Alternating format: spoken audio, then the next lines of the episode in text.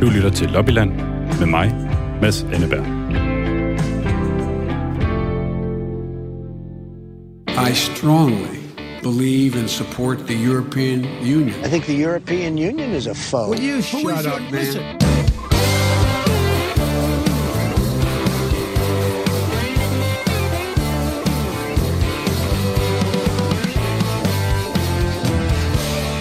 Velkommen til endnu en særudgave af Lobbyland, som jeg sender fra den solbeskinnede sydstat South Carolina. Om mindre end en uge lukker valgstederne her i USA, så vi endelig kan finde ud af, hvem der skal styre skibet herover de kommende fire år. Og selvom det jo kun er amerikanerne, der kan stemme, så får valget også stor betydning for os europæere. I det her program skal vi kigge nærmere på et Europa, der generelt set håber på snart at kunne sige farvel til Donald Trump, og i stedet rulle den røde løber ud for demokraten Joe Biden.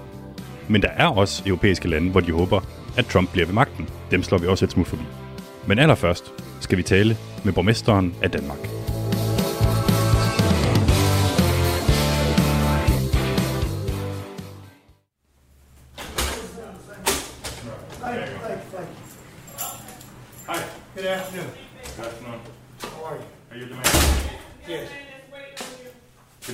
Okay. Be right with you. Have a seat. I'll come. I'll be right. Be right.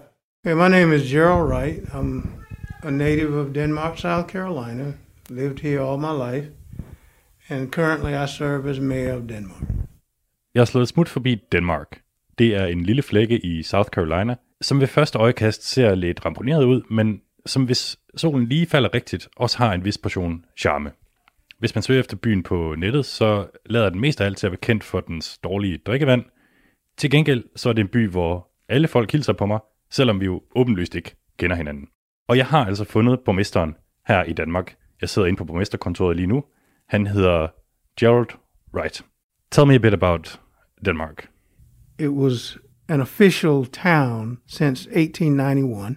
There was a Gerald Wright her, han har altså været borgmester i Danmark siden 2009. Og han fortæller, at byen startede som et tissestop på en øh, stor jernbanerute hernede i syden, the passengers could get off the train and have access to a restroom. men blev så bygget til en, øh, til en form for by, opkaldt efter ham, som grundlagde byen, nemlig en vis mester Danmark. And his last name was Denmark. We are in a small town, but we are strategically located where we can go, if we go north 50 miles, we're in Columbia. If we go Han siger altså, at Danmark er ikke nogen stor by, men han siger, at den ligger meget strategisk godt. Den ligger tæt på andre steder, hvor man kan ligesom, realisere sine, sine ambitioner. Lidt ligesom landet Danmark jo heller ikke er det største i hele verden, men trods alt ligger tæt på Storbritannien og Tyskland. a place where you can live in peace and quiet, but you are close enough to places where you can pretty much accomplish whatever you want to accomplish. Do you feel like you get enough out of Washington here in Denmark? I think we get a fair share of support from from Washington. Nu skal vi ikke glemme, at det her det er et program, der normalt prøver at få mere ud af, det er jo så EU, på, på Danmarks vegne. øh, Så jeg spurgte lige øh, borgmesteren her, om han synes, de får nok ud af Washington. Men det synes han faktisk. Så lad os endelig bare gå videre til det, som jo egentlig er dagens tema. Nemlig, hvilken af de to præsidentkandidater her i USA, der er bedst for Europa og Danmark. Vi kan måske bare lige starte med at høre, hvem der vil være bedst for byen Danmark. I would favor Joe Biden. His approach and philosophy uh, would be better suited to the, I guess, predominant characteristics of the population here in Denmark. Borgmesteren her, han håber altså på, at Joe Biden vinder. Han siger, at der er simpelthen flere penge til dem som by, hvis demokraterne sidder i det hvide hus. Flere penge til skoler, flere penge til alle mulige ting her i byen, som de har ret hårdt brug for. We're in a place where, from an economic perspective, we have greater needs than most places. Under the Trump administration, that has not been a big emphasis in terms of resources received. Have you ever been to Denmark, the country? No, I have not. Why not? I've just not had the opportunity to do it. I'd, I'd like to, but I haven't. If I were to ask you, who would you think is better of the two presidential candidates for Europe and Denmark? What would you say? when we look at the the positions taken in foreign affairs, I, I would still favor Biden. Gerald har altså aldrig øh, været i Danmark, desværre. Han ville egentlig gerne. Men jeg spurgte ham, hvem der var bedst for Danmark af de to præsidentkandidater. Han tror stadig, det er Biden, fordi han synes, at Donald Trump forsømmer de her alliancer og, og samarbejder, som USA har med sine allierede. under President Trump, where it it seems that rather than promoting stronger allies, that's been a weakening. Vi vender tilbage til borgmesteren af Danmark sidst i programmet, men nu skal vi simpelthen have pakket op for dagens store duel. Vi skal se på, hvad det betyder for os europæere, om USA's næste præsident bliver Joe Biden eller Donald Trump. Ikke mindst når det kommer til handel og økonomi. I Danmark blev der for nylig lavet en meningsmåling, som viste, at 80% af danskerne ville stemme på Joe Biden, mens kun 6% ville stemme på Donald Trump. Og på papiret er der også stor forskel på, hvordan de to kandidater taler om os i Europa. Lad os starte med at høre Joe Biden fra dengang han var vicepræsident og besøgte Europaparlamentet. Let me state it as plainly as I can. The Obama Biden administration strongly supports a vibrant European Union. We believe it's absolutely essential to American prosperity and long term security. So have no doubt about that. The United States needs Europe. And I respectfully submit Europe needs the United States. We need each other more now than we have in ever. Ja, det her det var altså fra dengang USA's præsident hed Barack Obama, og Joe Biden er her inde på, at øh, de to støtter en levende europæisk union. Og han siger, at USA har brug for Europa, og Europa har brug for USA. Og lad os så prøve at høre, hvordan Donald Trump har i tale sat Europa. Well, I think we have a lot of foes. I think the European Union is a foe, what they do to us in trade. Now, you wouldn't think of the European Union, but they're a foe. Ja, præsident Trump ser altså EU som en modstander, og det han fremhæver her, det er handel. Hans helt store kæphest, hvor Europa sælger flere varer til USA, end USA sælger til Europa. Nu kan jeg sige velkommen til dig, Ulrik Bie. Du er økonomisk redaktør på Berlingske, og forhenværende cheføkonom på Institute of International Finance i Washington, D.C., og du har i øvrigt også været ansat på ambassaden i Washington. Ulrik, det amerikanske valg, det nærmer sig, og selvom Joe Biden står stærkest i meningsmålingerne, så, så kan alt jo nå at ske nu. Hvis vi lige tager udgangspunkt i forholdet mellem Danmark, øh, Europa og, og USA, hvordan ser det så ud lige nu efter fire år med Trump? Det ser, jo ikke, det ser jo ikke bravende godt ud. Man må sige, det er jo ikke fordi, at det er samarbejde og holdånd, der har præget forholdet på, på tværs af Atlanten. Øh, da Trump tog over, der var der jo begyndende diskussioner om øh, en handelsaftale, handels- og investeringsaftale på tværs af Atlanten mellem USA og EU. Det, som vi jo kan se frem til, hvis der kommer fire år mere med Trump, det er nok en handelskrig. Trump har i mange år set sig sur på, på tyske biler og en masse andre produkter, og det kribler, æbler i fingrene på ham øh, for at få startet sådan en handelskrig, og det kan han gå i gang med, hvis han bliver genvalgt. Så det, det er klart, at øh, vi er et andet sted, end, øh, end vi er vant til i forhold til USA. Det betyder selvfølgelig også, at EU og de europæiske lande er nødt til at, at revurdere øh, både den rolle USA spiller, men også i, i hvilket omfang man ligesom skal kan regne med USA, og man, og man selv må ligesom løfte lidt mere i, øh, i den globale økonomi og øh, på den globale scene i det hele taget. Hvis vi bare lige skal, skal vende den her handelskrig, øh, fordi Trump har jo retorisk været helt fremme i bussen over for Europa, men øh, på det praktiske plan, så er konsekvenserne jo i, i høj grad udeblevet. Hvor sandsynligt er det, at Trump overhovedet vil starte en handelskrig mod EU i, i sin anden periode, hvis han bliver genvalgt?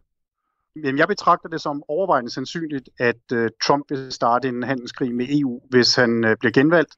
Øh, der ligger ikke længere de samme begrænsninger på ham i forhold til, at økonomien skal gå optimalt. øh, så så næste, han har frie hænder efter et genvalg, og det tror jeg blandt andet, han vil bruge til at føre en handelskrig mod uh, EU. Hvad vil sådan en handelskrig betyde for dig og mig hjemme i Danmark? Hvis det er sådan, at med USA starter en handelskrig, der primært handler om, uh, om tyske biler, så vil EU jo lægge en lang række straftol på amerikanske varer den anden vej, og så vil amerikanerne nok også lægge det på europæiske landbrugsvarer. Så det er jo noget, der vil ramme os i vores formuer, kvæg at øh, aktiemarkedet vil blive nervøst, og så vil det også direkte ramme vores eksport, både til USA, men også til andre europæiske lande, fordi det vil ramme både amerikansk og europæisk økonomi i form af lavere vækst. hele det her øh, spørgsmål, det drejer sig jo om, om det, som Trump øh, kalder America First. Har vi i Danmark og Europa nogen skyld i, at USA har vendt sig ind mod sig selv øh, og forfulgt den her strategi? Nej, ikke så meget i Europa. Altså, vi er jo sådan lidt på samme sofistikationsniveau, som USA er. Øh, vi har lavet en arbejdsdeling på tværs af Atlanten, der er helt naturlig. Amerikanerne er sindssygt dygtige til, til sådan noget som tjenesteydelser og øh, teknologi. Øh, vi er rigtig, rigtig dygtige til at producere avancerede ting i Europa. Så på den måde, så, så er det jo ikke øh, øh, det er jo den frie handel, der et eller andet sted har gjort det. Der, hvor der er et større problem i, i forhold til America First, og hvor den giver mere mening, og hvor vi jo sådan set er enige med USA, det er i forholdet til Kina, hvor man har en meget aktiv stat, der er gået ind og ført meget aktiv øh, erhvervspolitik, og jo også har støttet virksomhederne, skabt beskyttede markeder øh, på hjemmefronten og købt teknologi i udlandet.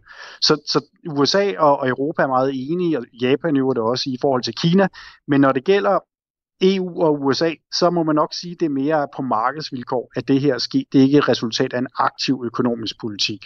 Amerikanerne synes, vi blokerer vores markeder, fordi vi ikke vil have deres øh, hormonbehandlede kød ind og genmodificerede produkter. Ikke? Øhm, vi øh, synes, at de er dumme, fordi den anden vej, der vil vi gerne have en hel masse egensbestemmelse på europæiske varer, mozzarella og parmesan osv., øh, som amerikanerne ikke kan give, fordi det vil ramme amerikansk landbrug. Så landbrug er sådan set det er en lille del, men det er noget, som fylder ekstremt meget i de handelsforhandlinger. Så det vi egentlig kigger hen imod, det er, hvis vi skulle blive enige om noget, så var det at få noget frihandel på industrivarer, og der vil vi nok kunne komme ret langt, fordi vi som sagt øh, kan noget på begge sider af Atlanten, og dermed begge to vil få, få noget ud af sådan en samhandelsaftale. Øh, hvis vi så lige vender tilbage til valget, altså mellem Joe Biden og Donald Trump, som finder sted her den 3. november. Hvis vi kigger på det med danske og europæiske briller, hvem står vi så og hæpper på? Jamen, man kan sige, vi, vi kan jo godt lide et eller andet sted, selvom vi ikke bryder os om formen, at Trump har sat Kina på dagsordenen, fordi det var noget, vi selv skulle have gjort, og, og nu er det blevet bragt op. Så på den måde, så, så lægger vi et par point i, uh, i skålen der hos, hos Trump. Men man må også sige, det som Trump jo også gør, det er jo, at han siger, at jeg sparker til hele den arkitektur, der er omkring verdenshandel. Altså hele det rammevilkår, den måde, vi opbygger det på, den måde, vi løser konflikter på. Og han sagt, det vil han ikke være med til. Han vil have et system, hvor USA kan bestemme, øhm, og hvor vi andre må rette ind. Og det er også klart, at det ikke er et system, der gavner et land som Danmark overhovedet, fordi vi er nok et af de lande i verden, der har fået allermest ud af den måde, verdensøkonomien har fungeret på indtil nu. Så hvis vi kigger på det med de briller, så ved vi, at Biden vil lave ting om, men stadigvæk arbejde videre i en mere alliancepræget form, hvor han vil tale med Europa i stedet for Europa af Europa. Og det er trods alt noget, der vil, der vil stå øh, europæiske virksomheder og europæiske samfund bedst. Men vi må ikke tro, at Biden bare ruller tiden tilbage til, hvor USA var for 10 eller 20 år siden. Øh, der er en, en en bred opbakning til Trumps politik, der handler om, at, øh, at USA skal være bedre til at beskytte amerikanske arbejdspladser.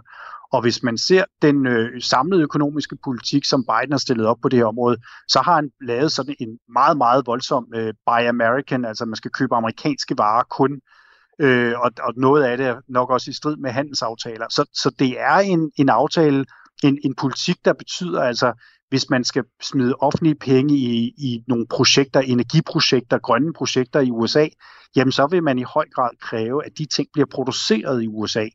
Og derfor så er det ikke bare sådan, at øh, vi siger, at, at Trump var ligesom et, en parentes i den amerikanske øh, økonomiske historie. Der er mange af de ting, som han egentlig stod for, som også vil fortsætte under en Biden, men det blev langt mindre konfrontatorisk, og der blev jo langt mere samarbejde, og det er især Europa, der vil blive set som en partner i Washington, i stedet for som en fjende. Men altså bare lige helt konkret, hvis nu Biden vinder valget, skal man så forestille sig, at han tager Air Force One på, på dag 1 og kommer til, til Europa og ligesom øh, klapper os på ryggen og siger, at det hele skal nok gå? Eller hvad, hvad er det for en linje, som vi egentlig sådan med det blotte øje vil komme til at se? Ja, altså når det gælder Europa, så tager han ikke Air Force One, han tager den virtuelle Air Force One, fordi øh, Biden kommer ikke til at rejse til Europa, før der er styr på pandemien. Øh, men, øh, men jo, det er, Europa er en af dem, hvor fordi man har rigtig mange ting, man er fælles om, og fordi man Europa har mange af de standarder øh, og mange af de klimatiltag og mange af de miljøtiltag, som Biden gerne vil have, så vil det give meget god mening på en lang række områder, at man ah, samarbejder mere i Europa, end øh, at man ser det som en økonomisk fjende. Så Europa er nok den, der står, når vi kigger ud over verdenskortet, til at få allermest gavn af en præsident Biden i forhold til at få et mere frugtbart samarbejde fremadrettet, og i hvert fald sådan en virtuelt klap på ryggen og sige, skal vi ikke prøve at arbejde sammen om det her. Så vil der være masser af ting, vi er uenige om. Det vil der altid være. Men det vil foregå i en helt anden og mere positiv ånd, og så må vi ikke glemme, at noget af det, som, som også er vigtigt for os, nemlig Brexit, der sidder en konservativ regering i London, som øh, har fundet ud af, at det bliver svært at få en handelsaftale med USA, øh, hvis præsidenten hedder Biden. Og øh, det er også noget, der kan være med til at påvirke forhandlingerne mellem Bruxelles og London. Fordi hvis ikke man kan nemt få en handelsaftale med USA, så har britterne faktisk endnu mere behov for at få en handelsaftale med EU. Bare lige her til sidst, øh, Ulrik. Nu har vi været inde på det her med, at, at der er selvfølgelig øh, fordele og ulemper ved begge dele, måske lidt flere fordele hos øh, Joe Biden. Kan man egentlig kan man sætte et eller andet prisskilt på, eller et antal arbejdspladser for, for Danmarks vedkommende? Altså for at prøve at forstå, hvad det er, det betyder for os, det her præsidentvalg. Nej, altså det, det, det, det kan man ikke. Og, og det er øh, jo utrolig komplekst, også fordi vi må sige, der er nogle meget, meget store strukturelle udfordringer for USA. For eksempel omkring statsfinanserne, som jo, altså statsgælden er galoperet i et nedslidt øh, samfund, og, og en, øh, en arbejdsstyrke, der ikke er specielt konkurrencedygtig, som begge præsidenter er nødt til at gøre noget ved. Spørgsmålet er selvfølgelig, om, om man med, med Trump, som jo ikke som jo ikke rigtig mener, at, at Washington skal gøre så meget, om man er villig til at gøre det, der skal til øhm, for at bringe USA tilbage op i, i toppen af første division på, på nogle af de her parametre. Så jeg synes, det er svært at sige et eller andet om, at helt specifikt, hvad det er, øhm, der vil være ligesom prissedlen på de to.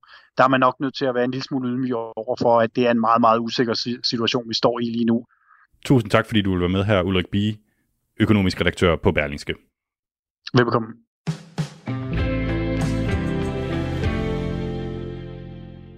Nu skal vi til et andet område, hvor der er masser på spil for Danmark og Europa, nemlig din og min sikkerhed som europæer. Donald Trump har i hvert fald til tider talt imod centrale dele af NATO-samarbejdet, og mere end hentydet, at europæerne skal betale mere ved kasse 1 til deres eget forsvar, hvis de skal regne med USA's militær hjælp. Og jeg skylder lige sige, at Trumps hensigter er ikke nogen eksakt videnskab. I sidste uge der hørte vi fra Peter Viggo Jacobsen, som er professor ved Forsvarsakademiet, at Trump er langt bedre end sit rygte, og måske endda har været med til at styrke den europæiske sikkerhed. Og nu skal vi høre fra en, der mener det stik modsatte. Det er Henrik Breitenbach, som er seniorforsker ved Center for Militære Studier på Københavns Universitet. Og det er min kollega Ejn Amripur, der har interviewet ham. Henrik, du skrev for nylig en analyse af det kommende valg, at et genvalg af præsident Trump sandsynligvis vil skade Danmarks sikkerhed alvorligt. Prøv en gang at forklare, hvordan det hænger sammen. Den udenrigspolitiske dagsorden, som, som Trump har haft hele vejen igennem øh, sin første præsidentperiode, den vil han ikke bare fortsætte, men udvide i en anden præsidentperiode, fordi det vil give ham et yderligere mandat til at fortsætte ned ad den vej. Og den udenrigspolitik har grundlæggende haft overskriften America First, altså USA først, og det vil sige, at den også samtidig har nedvurderet og undergravet øh, USA's eksisterende øh, alliancerelationer og samarbejdsrelationer i det hele taget. Og øh, særligt for Danmark er der særligt på det sikkerhedspolitiske område jo det, at USA gennem NATO står for det, man normalt kalder en sikkerhedsgaranti, men som jo i virkeligheden ikke er en, en juridisk garanti, men mere en politisk garanti. Og øh, om at USA vil forsvare Europa. Og øh, det har Trump jo øh, privat sagt, at han gerne vil slippe for, altså man gerne ud af NATO. Så et genvalg af præsident Trump vil med en vis sandsynlighed give et meget forfærdeligt resultat for Danmark. Det er ikke fuldstændig automatisk, men det er med en vis sandsynlighed, at det vil ske, at Trump på en eller anden måde enten vil undergrave NATO's funktion gennem øh, artikel 5, altså at Øh, sige, at USA ikke har tænkt sig at leve op til den der politiske øh, sikkerhedsgaranti, øh, eller simpelthen at, at trække USA ud af NATO. Øhm, og, og det vil i alle tilfælde skade Danmarks sikkerhed ganske alvorligt, blandt andet fordi Danmark ikke hverken på kort eller mellemlang sigt kan erstatte den amerikanske sikkerhedsgaranti med, med en europæisk, og som ikke et andet sted at gå hen. Man vil ikke få den samme form for sikkerhed, hvis amerikanerne ikke længere vil være involveret i den europæiske sikkerhed. Så hvis vi skal være helt konkrete, hvad vil sådan en øh, eventuel skilsmisse mellem øh, USA og resten af NATO-landene betyde for dig og mig her i Danmark? Jamen, det vil først og fremmest betyde, at sammenhængskraften i, mellem de europæiske lande, den pludselig bliver, bliver mere vigtig i forhold til europæisk sikkerhed. Det har den ikke hidtil været. Og det vil sige, at de store europæiske lande skal kunne sikre den, den, øh, det netværk af, af sikkerhedsaftaler, som, som sørger for, at der ikke er krig og øh, usikkerhed meget tæt på os i Europa. Og helt konkret så vil det sandsynligvis betyde, at for eksempel at de baltiske lande, som jo fik deres uafhængighed efter den kolde krig sluttede, at de igen vil komme under en eller anden form for, øh, for russisk overherredømme. Øh, og det vil jo være en fundamental øh, forfærdelig udvikling for balterne, øh, men jo også meget tydeligt øh, dårligt for Danmark i forhold til, at der så ikke længere vil være øh, fred og stabilitet i vores umiddelbare nærområde. Vi talte i sidste uge med din øh, forskerkollega Peter Viggo Jacobsen, øh, som er lektor på Forsvarsakademiet, øh, og han sagde, at øh, det er muligt, at Trump lægger en hård retorik øh, om NATO-samarbejdet øh, for dagen, men at han reelt kun har styrket samarbejdet i NATO og forstærket de amerikanske positioner i Europa og forsynings, øh, forsyningslinjerne over Atlanten. Er det ikke bare et retorisk spil, hvor Trump prøver at skræmme os til at bidrage øh, lidt mere til NATO-samarbejdet? Altså det helt korte svar til det spørgsmål, det er nej. Øh, fordi når, når Trump-regeringen ganske rigtigt grundlæggende i vidt omfang, men ikke udelukkende har styrket øh, den amerikanske forsvarspolitik i Europa, så skyldes det jo primært, at forsvarsminister Mattis og andre gode mennesker i Pentagon grundlæggende har modarbejdet øh, Trumps basale hensigter. Og han vil i en anden præsidentperiode i meget højere grad kunne øh, få magt, som han har agt, fordi der ikke længere vil være folk som øh, Mattis, der øh, i virkeligheden modarbejder Trumps grundlæggende dagsorden.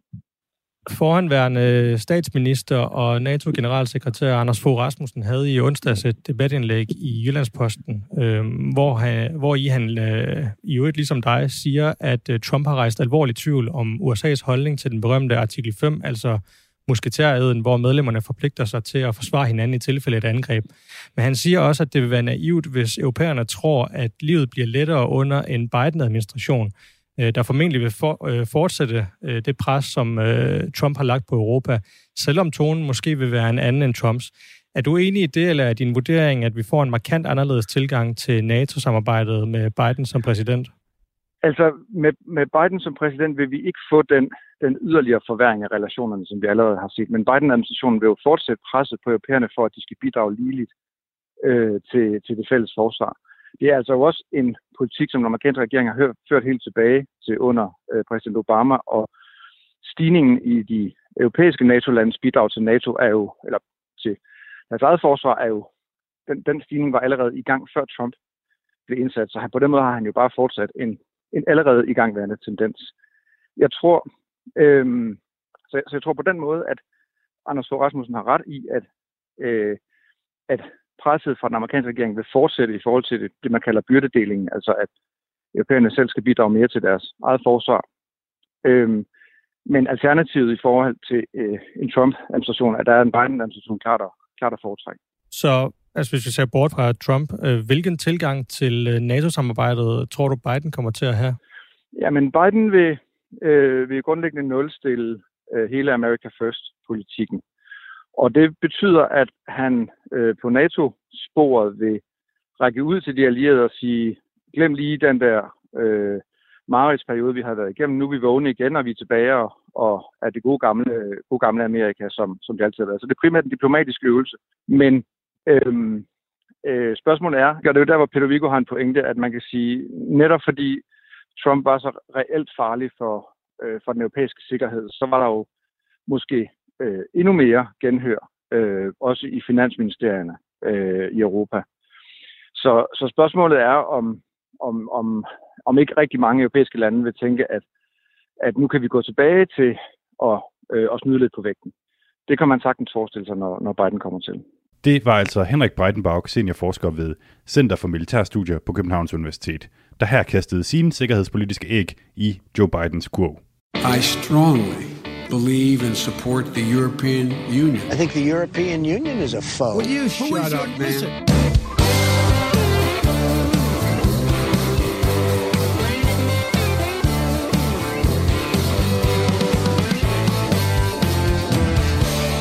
Du lytter til Lobbyland, der i dag sender fra byen Denmark i USA, nærmere bestemt i staten South Carolina, hvor Joe Biden tidligere på året vandt primærvalget med næsten halvdelen af stemmerne og 60% af de sorte vælgere i ryggen. Om præcis en uge vil det vise sig, om han også får vælgernes opbakning til at kunne rykke hele vejen ind i det hvide hus, eller om den nuværende præsident Donald Trump bliver boende på den matrikel.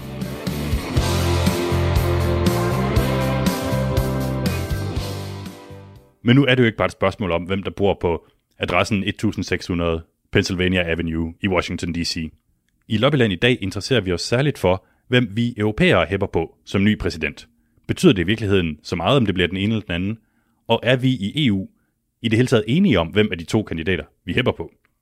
Vi hørte lige før fra Ulrik Bie, økonomisk redaktør på Berlingske, at det meste af Europa hæpper på Joe Biden, men at den britiske premierminister Boris Johnson nok sidder og håber på en Donald Trump-sejr, fordi det vil gøre det nemmere for ham at lave en handelsaftale med USA, når britterne endegyldigt kapper båndene med EU til nytår.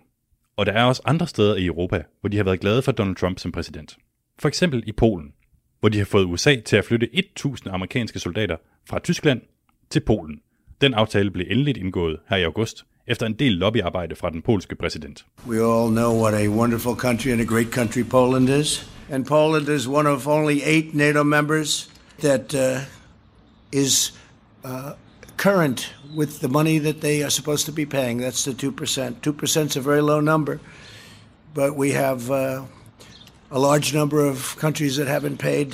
Ja, som vi hører fra Donald Trump her, så kan han altså rigtig godt lide Polen, blandt andet fordi de rent faktisk betaler det, de skal til deres eget forsvar. Det vil sige de her 2%, som NATO-landene hver især har forpligtet sig på at bruge.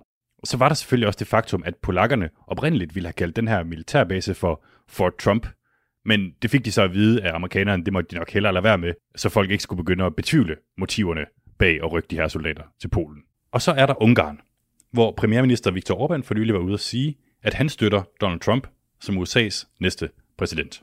Lasse Skødt, du er øh, journalist og bor i Ungarn og fokuserer altså på, på Ungarn og andre østeuropæiske øh, lande, har skrevet en bog, der hedder Orbanland. Nu er du med her i programmet Lobbyland. Tak fordi du var med. Selv tak. Lad mig starte med at spørge dig, øh, fordi Viktor Orbán, den øh, ungarske premierminister, har jo øh, helt åbent sagt, øh, som den eneste EU-leder, at han støtter op om Donald Trump i det her valg. Hvorfor gør han det? For at forstå det, så skal man kigge tilbage på perioden, hvor Obama var præsident i USA. Der var øh, stor kritik fra Obamas regering mod Ungarn, og sågar sanktioner imod landet. Og øh, Orbán han ønsker ikke at vende tilbage til den her moralske imperialisme, som han har kaldt årene med Obama, og, og som han også har fået et, øh, et, nogle indikationer på, at, at det vil vende tilbage med, med Joe Biden som præsident. Altså det her med, at, at der kommer en løftet pegefinger fra USA mod Ungarn. Joe Biden var ude at sige her for leden, at, øh, at Ungarn og Polen er på vej mod totalitarisme, og øh, det er noget, som Viktor Orbán gerne vil slippe for at høre. Og, øh, og så for også at forstå det her med, med Trump, ja nu sagde du selv, at Orbán var den første og eneste EU-statsleder til at hæppe på Trump tilbage i 2016. Øhm, der er en meget sjov anekdote, der har været ude i, i de seneste uger. Det er sådan, at Viktor Orbán har været ude selv at fortælle, at Donald Trump ringede til ham for nylig. Og øh, mange af detaljerne i denne her, øh, den her anekdote siger lidt om øh, det forhold, der er mellem Orbán og Trump. Så Trump han ringede til Viktor Orbán, mens Viktor Orbán stod hjemme i sit køkken i Felshut, en lille landsby, hvor han bor. Og, øh, og han svarede så opkaldet fra Trump på sin gamle Nokia-telefon, mens han stod og rørte i sin øh, kones gryderet øh, hjemme i køkkenet her. Og den her anekdote er jo lidt sjov, den fortæller øh, både øh, om det tætte venskab, der er mellem Orbán og Trump. Øh, det viser også, at, at ligesom vi har set, Trump gerne vil fremstå autentisk øh, og i øjenhøjde med, med sin vælgerskar, så, så kan man også sige det om Viktor Orbán ud fra, fra den historie her. Øh, detaljerne om, om gryderetten og Nokia-telefonen, det viser sådan, at Orbán gerne vil øh, ja, være i øjenhøjde med, med sin vælgerskar og, og virke som sådan almindelig øh, folkelig. Hvor meget har de egentlig til fælles, Orbán og, og Trump? Jamen, der er mange ligheder imellem dem selvfølgelig. Øhm, først og fremmest så øh, gik de til valg på øh, henholdsvis America First og Hungary First. Øh, de dyrker den her nationale stolthed. Øh, de taler begge to om fake news om de gamle nyhedsmedier. De hader politisk korrekthed fra den liberale elite i, i Budapest og i Washington. Så taler de imod indvandring og muslimer. De talesætter vigtigheden af familie og kirke. Og så har de også begge to bygget, eller i hvert fald forsøgt at bygge, sådan en omdiskuteret barriere på den sydlige grænse, altså øh, en mur i Trumps tilfælde og, og et grænsehegn i øh, Orbans tilfælde syd på grænsen øh, i Ungarn. Øhm, derudover så, så oplever de også stor opbakning fra folk, særligt i provinsen, som ikke tilhører den her kulturelle elite, som de kalder øh, øh, magthaverne inde i, inde i byen, øh, inde i storbyen. Men derimod så stor del af vælgerskaren arbejder i, ja, i, øh, i manuelle industrielle jobs og føler sig måske svigtet af globaliseringen. Så det er den her historie, der går igen både hos Trump og hos Orbán. Så hvad vil det betyde for Orbáns Ungarn, hvis man kan sige det sådan, hvis Joe Biden bliver valgt som USA's næste præsident? Jamen for Orbans Ungarn, så vil det betyde, at man vil gå tilbage til det, øh, ja, de her løftede pegefingre, som var under Obama-årene, og, øh, og at Viktor Orbán måske ikke får lige så frit spil, øh, særligt heller ikke retorisk, når han går ud og, øh, og hvad kan man sige, vil stå lidt mere alene med, med nogle af de her argumenter, end han ville, hvis, øh, hvis Donald Trump fortsat som præsident. Så man kan sige, øh, Viktor Orbán, premierministeren, han er altså Trump-tilhænger. Hvad med befolkningen? Hvad synes, øh, hvad synes den ungarske befolkning om Donald Trump? Her, jamen her der er det vigtigt at få med, at øh, det ungarske folk er ret splittet. Øh, selvom vi ofte kun hører om Viktor Orbán, så, øh, så er halvdelen af befolkningen stærkt imod ham. Øh, så han har en, en knap 50% opbakning, og så øh, den anden halvdel imod ham.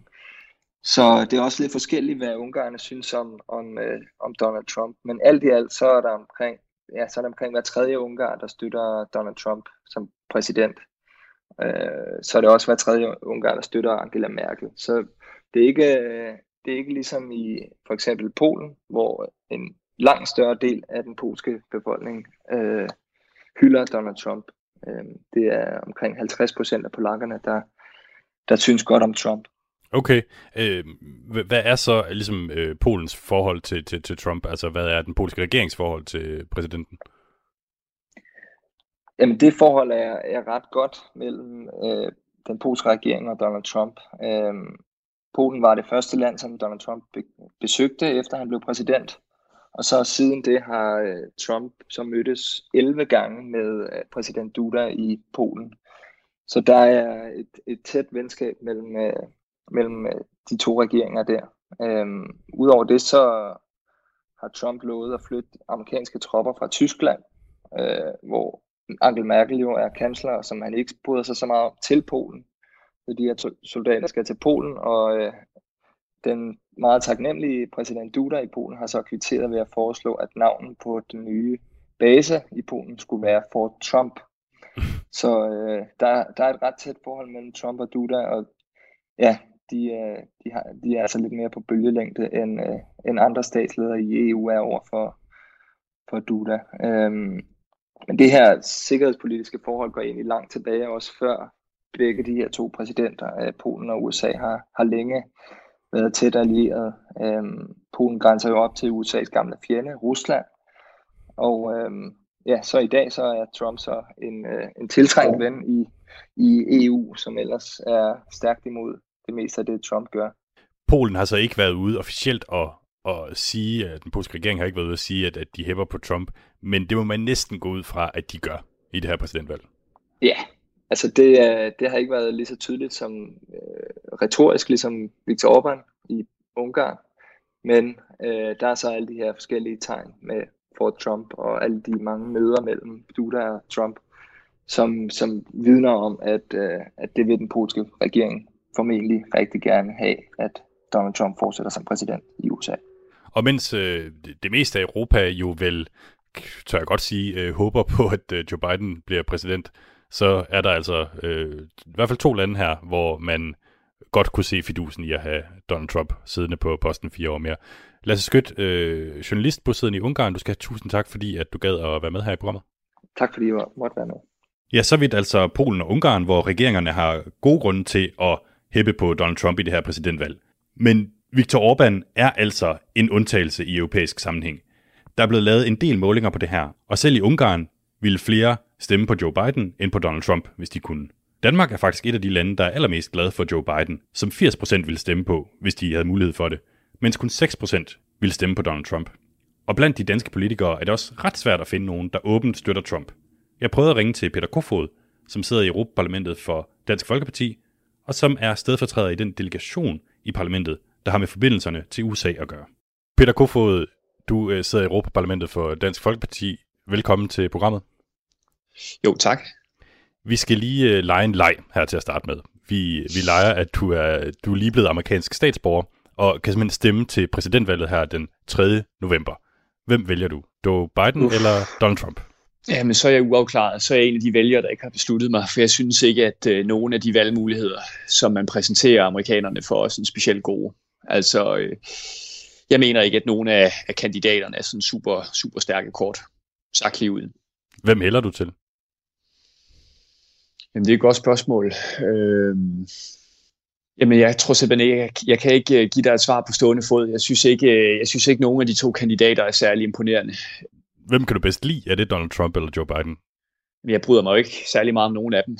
Øh, hvis man måske skal kigge på, kigge på forholdet til øh, Europa, øh, så kan man sige, at, at sådan fra mit perspektiv, så gør Trump jo i virkeligheden mit arbejde lidt mere vanskeligt, fordi Trumps måde at gebære sig på, og hans måde at sige ting på, øh, det er jo noget, der pusher nogle andre planer i EU-systemet, som jeg ikke sætter særlig stor pris på, at EU-systemet går med tanke om på udenrigs-, forsvars- og sikkerhedsområdet. Så på den måde kan man sige, at, at, at mit arbejde bliver jo vanskeligt gjort af, at Trump er præsident i USA. Så ja, det er jo lidt, det er lidt pudsigt. Okay, det må du lige uddybe.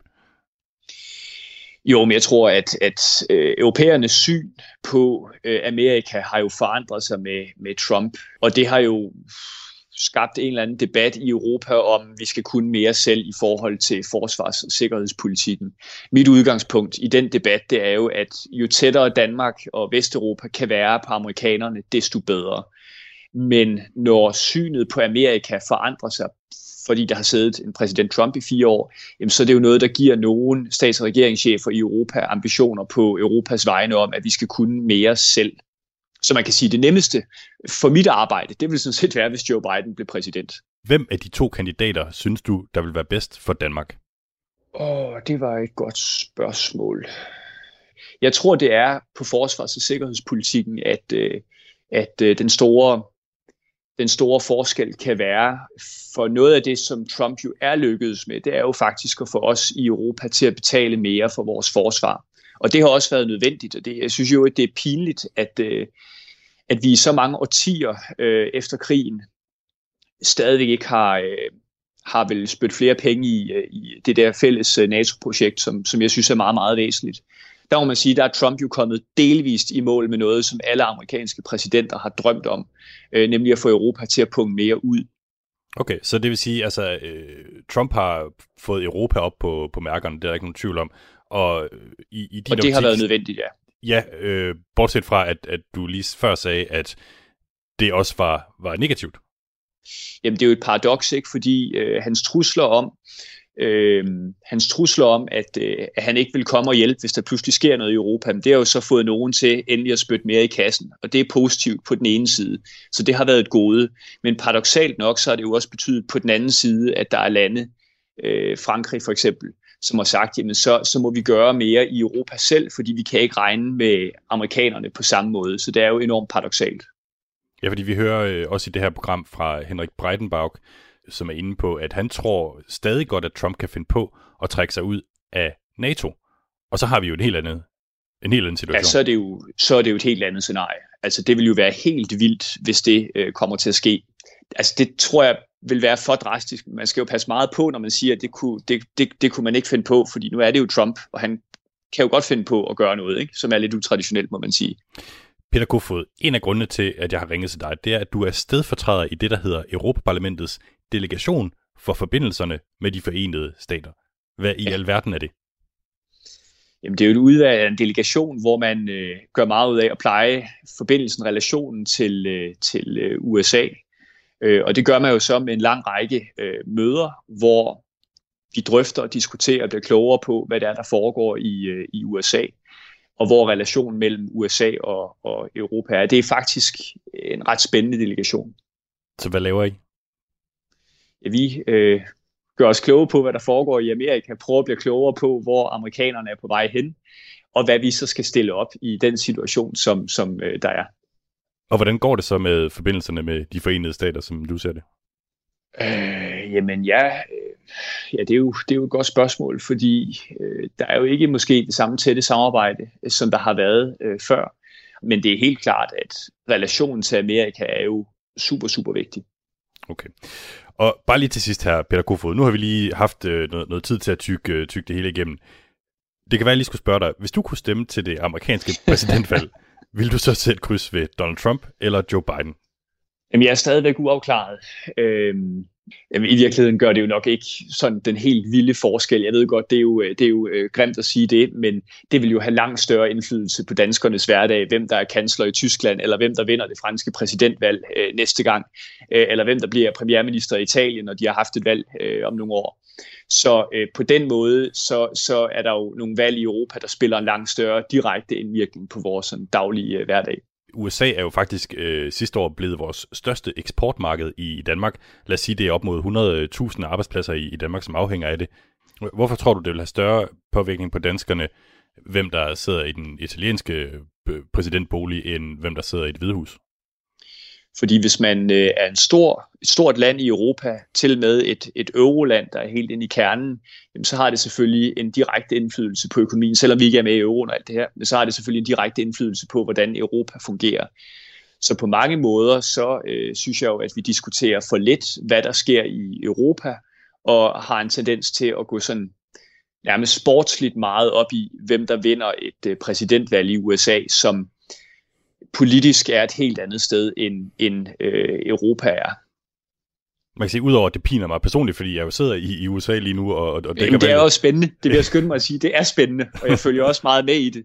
Øh, men, men det har stor indflydelse, hvem der bliver præsident i Frankrig næste gang, og premierminister i Italien og kansler i Tyskland øh, osv. Så, videre. så selvfølgelig skal vi også følge med i, i amerikanske forhold. Det siger sig selv. Øh, men øh, men øh, det har en stor indflydelse det andet. Peter Kofod, således en, øh, en, en uafklaret vælger i dig. Tak fordi du var med i programmet her, altså øh, medlem af Europaparlamentet for Dansk Folkeparti. Man skulle næsten tro, at der bor en lille super-europæer gemt i Peter Kofod her fra Dansk Folkeparti. Men det er i hvert fald noteret, at vi her på Radio 4 skal huske at dække det italienske valg næste gang.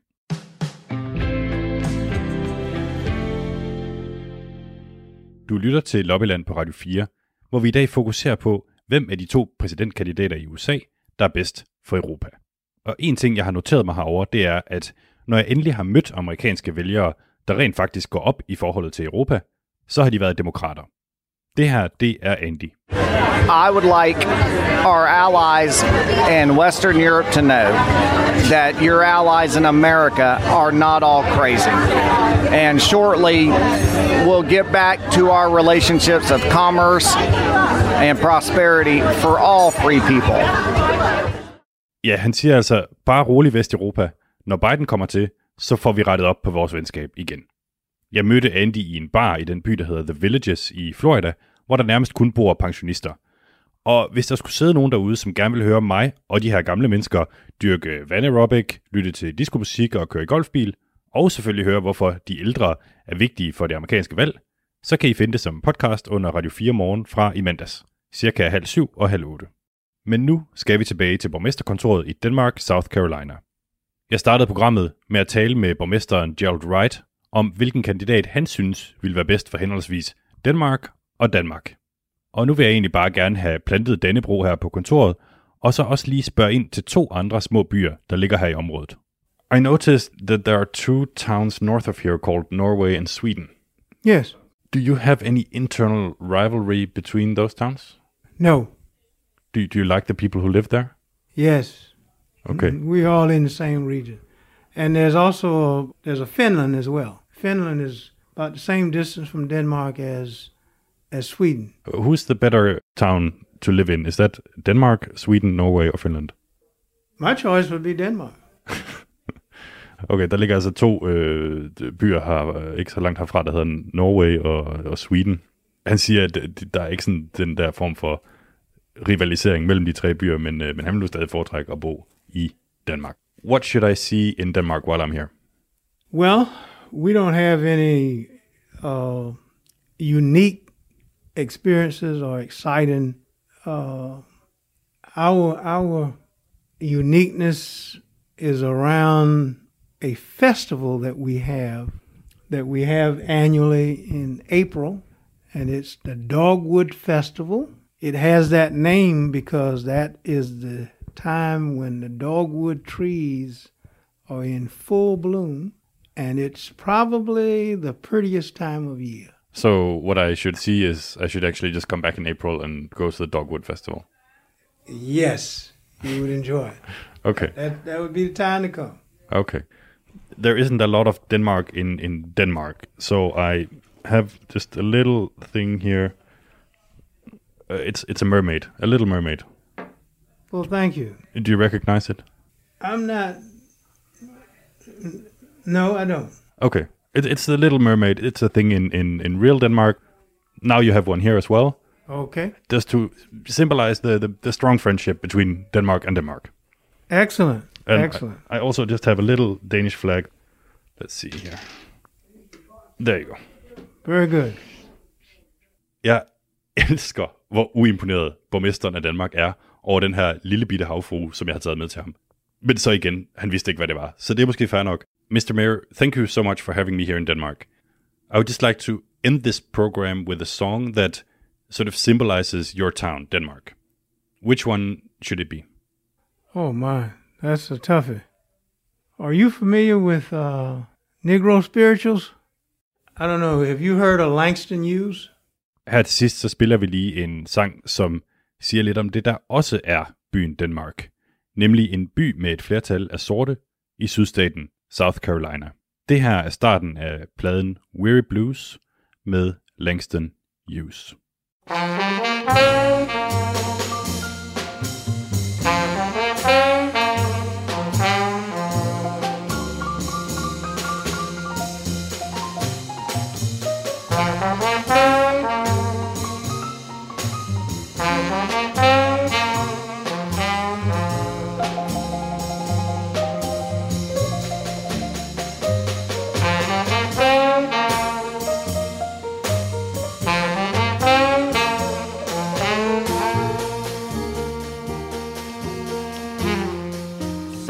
Setting.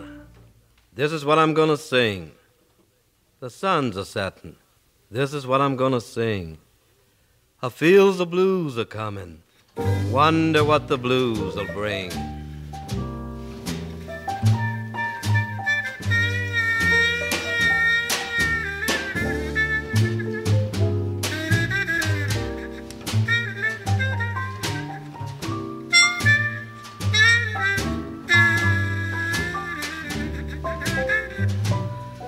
I got those sad old weary blues. I don't know where to turn. I don't know where to go. Nobody cares about you when you sing so low.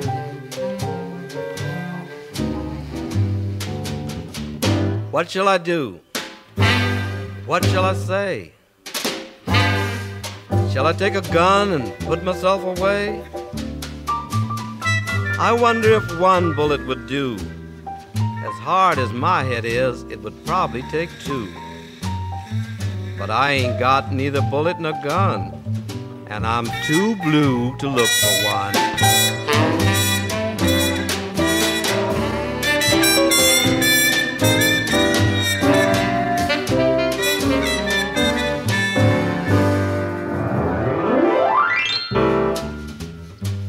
Madam could look in your hand, never seen you before, tell you more than you'd want to know. She could tell you about love and money and such, and she wouldn't charge you much. A fellow came by one day, Madam took him in. She treated him like he was her kin, gave him money to gamble, She gave him bread. She let him sleep in her walnut bed. Friends tried to tell her Dave meant her no good. Looks like she could have knowed it if she only would. He mistreated her terrible, beat her up bad, then went off and left her, stole all she had. She tried to find out what road he took. There wasn't a trace, no way she looked. That woman, who could foresee what your future meant, couldn't tell to save her where Dave went.